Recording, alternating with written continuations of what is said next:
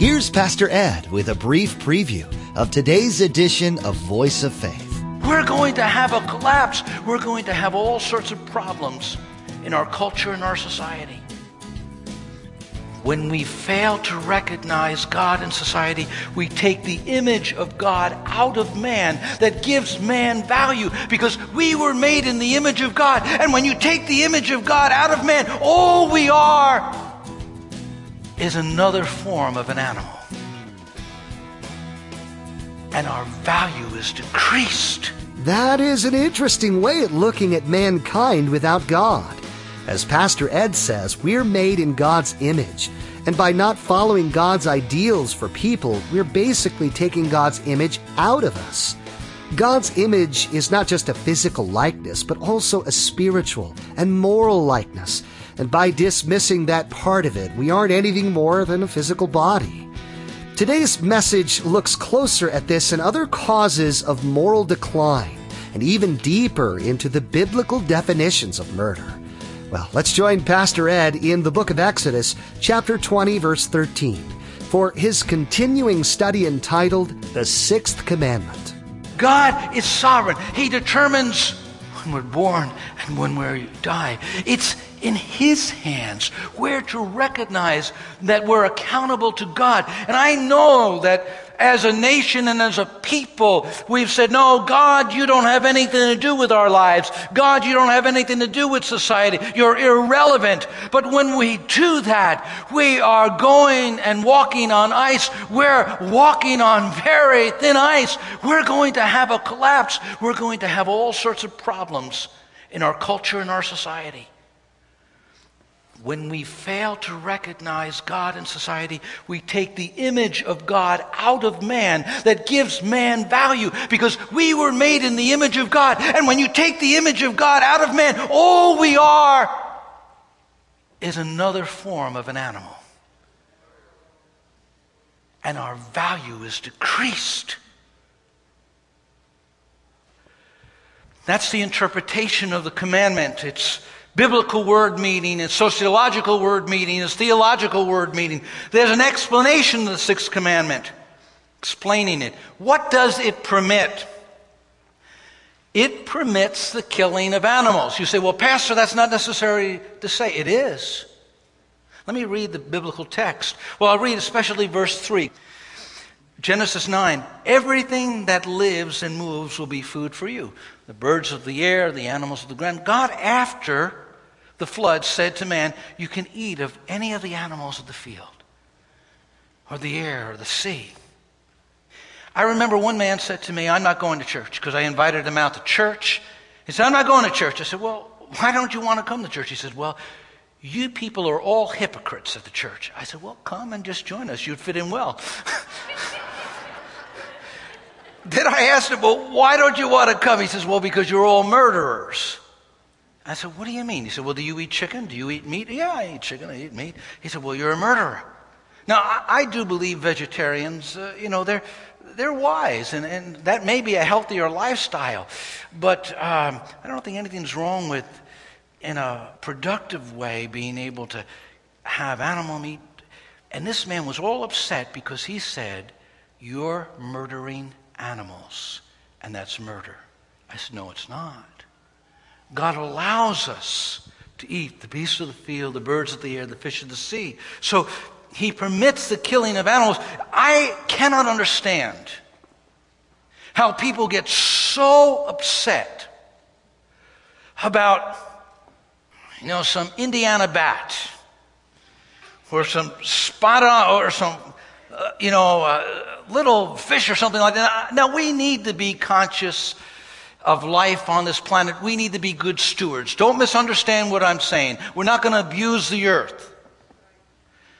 But you get all upset about that, and you go to someone who's wearing a fur coat and you rip it off them with anger, and yet you don't get angry about a child being killed in the mother's womb. It doesn't make sense. We need to value human life the way God values human life. Now, it does, I believe, this is my conviction. There are others who are di- have a different view, but I believe it permits capital punishment. I believe when there's a crime that's premeditated, pre planned, and people today get off so easily for what? Murder and killing people? It's, it's amazing. And I'm not talking about some accident that happens or something and just, uh, uh, but something that's premeditated, pre planned. In Numbers chapter 35, verse 33, it reads, for murder pollutes the land, and no sacrifice except the execution of the murderer can purify the land from the murder. And in Romans 13:4, Paul the apostle tells us that God gives the government the sword. And that meant the execution of people. See, God wants people to know that if you take a life, your life will be taken. There are consequences to sin. There are consequences to breaking God's word, to breaking God's law. And when you do that, you truly value life. If you say, listen, you can take anybody's life, it doesn't matter, you're, you're cheapening the value of life. If you say that a life is so precious that if you take it, it'll cost you your life. Now, there are times that God intervenes and He shows mercy. But historic Christianity, historic Christianity, I'm talking about nearly 2,000 years of history, has believed that abortion is murder. They have believed that to kill the innocent is wrong. And suddenly, in this latter 20th century into the 21st century, we suddenly have been enlightened I believe God's law applies. For today, William Shakespeare said, He forfeits his own blood that spills another's. I believe this commandment permits self defense. Self defense. In Exodus chapter 22, it says, If a thief is caught breaking in and struck so that he dies, the defender is not guilty of bloodshed. What it's saying, if you break into someone's house at night and you're killed, that person's not guilty of bloodshed. Now, it goes on to say if it happens after sunrise, you're to restrain yourself. You're not to show just vengeance. You're to be sensible about how you deal with someone. And that's what the book of Exodus is teaching us. He's teaching us that we value life and we value it so much that we will protect our own lives and lives of our family members as well. It permits a just war. I'm not going to go into all of the standards of a just war, but in Revelation 19:11, it's speaking of Jesus. I saw heaven standing open, and there before me was a white horse, whose rider is called Faithful and True. With justice he judges and makes war. God himself told his people to go to war or to execute people. There are such things as just wars. A government has a responsibility to protect people. And I think about all the genocide that takes place and all of the crimes that are being committed. We have a responsibility to be a just and a righteous people, to defend the weak and the innocent. So it permits a just war. The law is not an end in itself. It is a means to an end, justice. Whenever we make the law an end in itself, it's not serving its purpose. Its purpose is to create justice, protect people, help people. Uh, that's why it's important to understand what God is saying. He is concerned about the weak, He's concerned about the frail, He's concerned about the innocent, He's concerned about people. And that's why we have His Word, we have His law. So the end of law should be justice. Law doesn't become an end in itself, but a means to an end. Now, what it permits, we've looked at what it prohibits. I believe it prohibits suicide. King Saul killed himself, Judas killed himself. We're not to take our lives. Our lives are a gift from God. And when God says our days are up, it's up. But to take our lives is a violation of this commandment. Don't murder. We were made in the image and likeness of God, and our lives belong to God. We recognize a responsibility to the Creator. Suicide is wrong. I remember as a young person growing up in Brooklyn, New York on 28th Street. Almost directly across from my house, maybe three houses over across the street, there was a young man who went out in his backyard and hung himself from his porch. The whole neighborhood was impacted by that. Every time you walked past that house, you thought about that young man who had committed suicide. His parents were so overwhelmed with grief that they moved out of the neighborhood to escape the memory. But you just can't leave that type of memory. Suicide is sin and it's selfishness. It leaves other people the grief and the pain and all of the heartache. Suicide is wrong. Now, someone has asked me, does every person who commits suicide, do they go to hell? I don't necessarily think so because I think there are times that sometimes people are just not responsible for themselves. They're so overwhelmed with depression that they lose the ability to think clearly. I remember as a young pastor having a funeral service.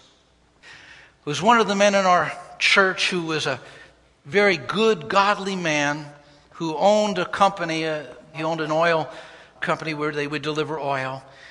And he gave very generously to the church. He had a heart to reach people. He came down with cancer, and he was believing God for a miracle. His children, his wife, his whole family, they were praying. And as the weeks turned into months and the months passed by, he progressively got worse. And finally, he died. His wife was overcome with grief. The children were overcome with grief because they were believing that God was going to heal him. And I remember starting to prepare for the funeral, and the very next day, early in the morning, I received a phone call from one of the children. I could mar- hardly make out what they were saying as they were choking up with tears. They said, Pastor, would you please come? Would you please come? Their mother, so overwhelmed with grief and so shocked by the death of her husband, went into the basement and she hung herself. Now, she had been on medication. And I remember having that funeral service, and I felt that both of them were in heaven. Now, only the Lord knows. But I felt that she was so overwhelmed with grief that she didn't even know what she was doing. But we're not to take our own lives. Our lives belong to God. We're responsible to Him. You can't do what you want with your life. It's God's. You were bought with a price, not with silver or gold, but with the precious blood of Jesus Christ. So you said to Him, You're my Lord. And when you said, You're my Lord, you were turning over your life to Him. I believe that it also excludes prenatal killing. In Psalm 139, it says that we were formed in the womb. We were woven together, every intricate part. And God had a plan for our lives before we ever took a breath. Jeremiah the prophet said, You formed me in the womb. You called me to be a prophet. Isaiah said, God's hand was on him and knew him in the womb. In Isaiah See, God knows about us. Well, someone will say, well, what about risky circumstances? What about, well, I think about this professor in UCLA Medical School. He asked a student the question. He said, I want to give you a family history. He said, The father has syphilis, the mother has TB. They've already had four children. The first is blind, the second had died, the third is deaf, and the fourth has TB. The mother is now pregnant. And they come to you for counseling and they're willing to get an abortion. What would you tell them? The majority of the students said, Get the abortion. And he said, You would have just killed Beethoven. Life is in God's hands. There are prerogatives that are His that we're not to take from His hands, we're to leave with Him. I believe that physician assisted killing is wrong. Now, we must distinguish when I say that, we must distinguish between terminating life and terminating treatment. There are some Christians, instead of walking in faith, they walk in fear. And when it comes to the end of the journey, they're hanging on to every bit of life support system. I don't know why that is. Now, I'm not saying you shouldn't be on life support or whatever. I'm not saying that. But I am saying sometimes they go to extremes. If we believe glory is on the other side and heaven awaits us, why do we hold so tenaciously to this present life? So uh, we need to be very careful and balance it out. But God values that person, and I can't explain why some person who is maybe in a nursing home and they're just waiting to go home to be with the Lord and some young person gets in a car accident and suddenly they're taken. And they have their whole life ahead of them. There are a lot of inequities in life. There are a lot of things that you can't explain. But I believe that we need to leave these things in the Lord's hands because life is not summed up in suffering. If you suffer, your life isn't worthy, or you suffer, your life doesn't have this quality of life. Sometimes we learn the deepest things in suffering. God does a sanctifying work in our heart, preparing us for heaven. And sometimes it's those around us who are called by God to be caretakers, and they learn to move out of themselves into showing kindness and mercy to others. Life is in God's hands to determine when we come in and when we go out. Now, that's not to say that God hasn't delegated to the government areas such as capital punishment. I like what Francis Schaeffer said. If human life can be taken before birth, there is no logical reason why it cannot be taken after birth. And what's happening, euthanasia, will become more and more a way of leaving this world in our country as abortion has become more and more accepted. The blood is crying out to God for judgment. In the book of Genesis, when Cain's blood was spilt, God said his blood cries out for judgment. In Revelation, the blood of the martyrs is crying out to God for judgment. Can you imagine what that sounds like in heaven? Has approximately 40 million babies have been aborted in their mother's womb? Can you imagine all of the murders that take place? I think it's 44 every day that takes place, so over 16,000 a year in America. We're becoming a nation filled with violence. Our young people are somewhere around third or fourth most violent young people in the world. Something is happening. We're ignoring God. And we're saying we're going to do it on our own. We're excluding God from the life of society. And when you do that, man loses his way and he hits a wall. Now, Jesus took this commandment and he amplified it. He amplified it. He said, Murder is not only when you plunge the knife, pull the trigger, inject the poison, he goes to the root of it. It's the heart. Anger in our heart. In Matthew 5 22, it says this But I tell you that anyone who is angry with his brother will be subject to judgment. God looks at the secrets of our heart. He looks at what is inside of us. Have you heard the expression, if looks could kill? Eyes become a window of the soul. And sometimes anger is so stirred in a person's heart that they're vindictive. They carry out a vendetta in their soul and they look with glee, if I could say it, at the obituary. God knows the heart. He examines us on the inside. And he's saying for his people. Don't let it begin, even, even if it's hidden from others, and even if it's never acted out. What happens in your heart, what happens in your soul, what happens in your spirit matters to God. 1 John 3:15 says it so powerfully.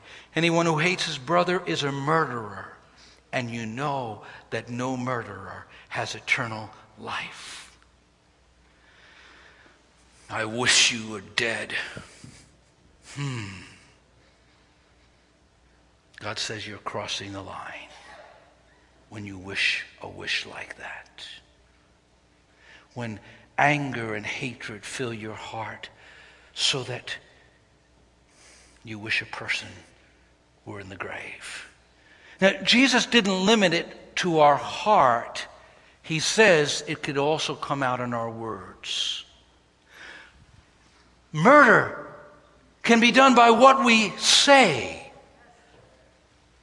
Anger in our words Anyone who says to his brother Raca is answerable to the Sanhedrin, but anyone who says, You fool, will be in danger of the fire of hell. Uh, to treat a person with disrespect, to treat them as a non entity, to take away their value,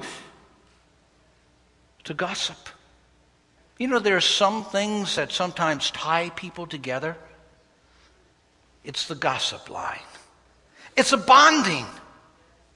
They have a dance together as they dance over the grave of someone's reputation and good character. But it's not a dance inspired by heaven, but by hell. Character assassination, destroying people with our words, robbing them of hope by what we say or even by what we don't say. Sharp words make more wounds than surgeons can heal. How, how true. Listen to this poem. My name is Gossip. I have no respect for justice. I maim without killing. I break hearts and ruin lives. I'm cunning and malicious and gather strength with age. The more I'm quoted, the more I'm believed. My victims are helpless. They cannot protect themselves against me because I have no name and no face. To track me down is impossible. The harder you try, the more elusive I become. I'm nobody's friend. Once I tarnish a reputation is never the same. I topple governments and wreck marriages. I ruin careers and cause sleepless nights, heartaches and indigestion. I make innocent people cry in their pillows. Even my name hisses. I'm called gossip. I make headlines and headaches. Before you repeat a story, ask yourself is it true? Is it harmless? Is it necessary? If it isn't, don't repeat it. We need to be concerned about the welfare of other people. We need to be concerned the way God has been concerned about us. Jesus said, murder is not only plunging a knife, pulling the trigger, it's what we may say or how we feel inside. The Ten Commandments are truly an epic part of the Bible. Hollywood has forever immortalized this section of the scripture in a movie starring Charlton Heston. While we know that we can't keep these commandments in order to gain entrance into heaven. What is our relationship to them? Pastor Ed will tackle this question and many others as he teaches through this 10 part series entitled The Ten Commandments. You've been listening to Voice of Faith, the radio ministry of Dr. Edward Jones of Faith Assembly in Poughkeepsie, New York. Now, we want to encourage you to log on to voiceoffaithradio.com and spend some time getting to know us. There you can find today's message the only thing you need to remember is today's date. Again, to stay current with what's being broadcasted here on Voice of Faith and to access the archive of messages, log on to voiceoffaithradio.com. Or if you'd like, you can always give us a call. Our phone number is 845 462 5955. That's 845 462 5955. Well, that's all the time we have for today. We invite you to join us again for the next edition of Voice of Faith. On behalf of Pastor Ed, Faith Assembly, and the entire production team, we want to say thank you for joining us and come back next time for another edition of Voice of Faith.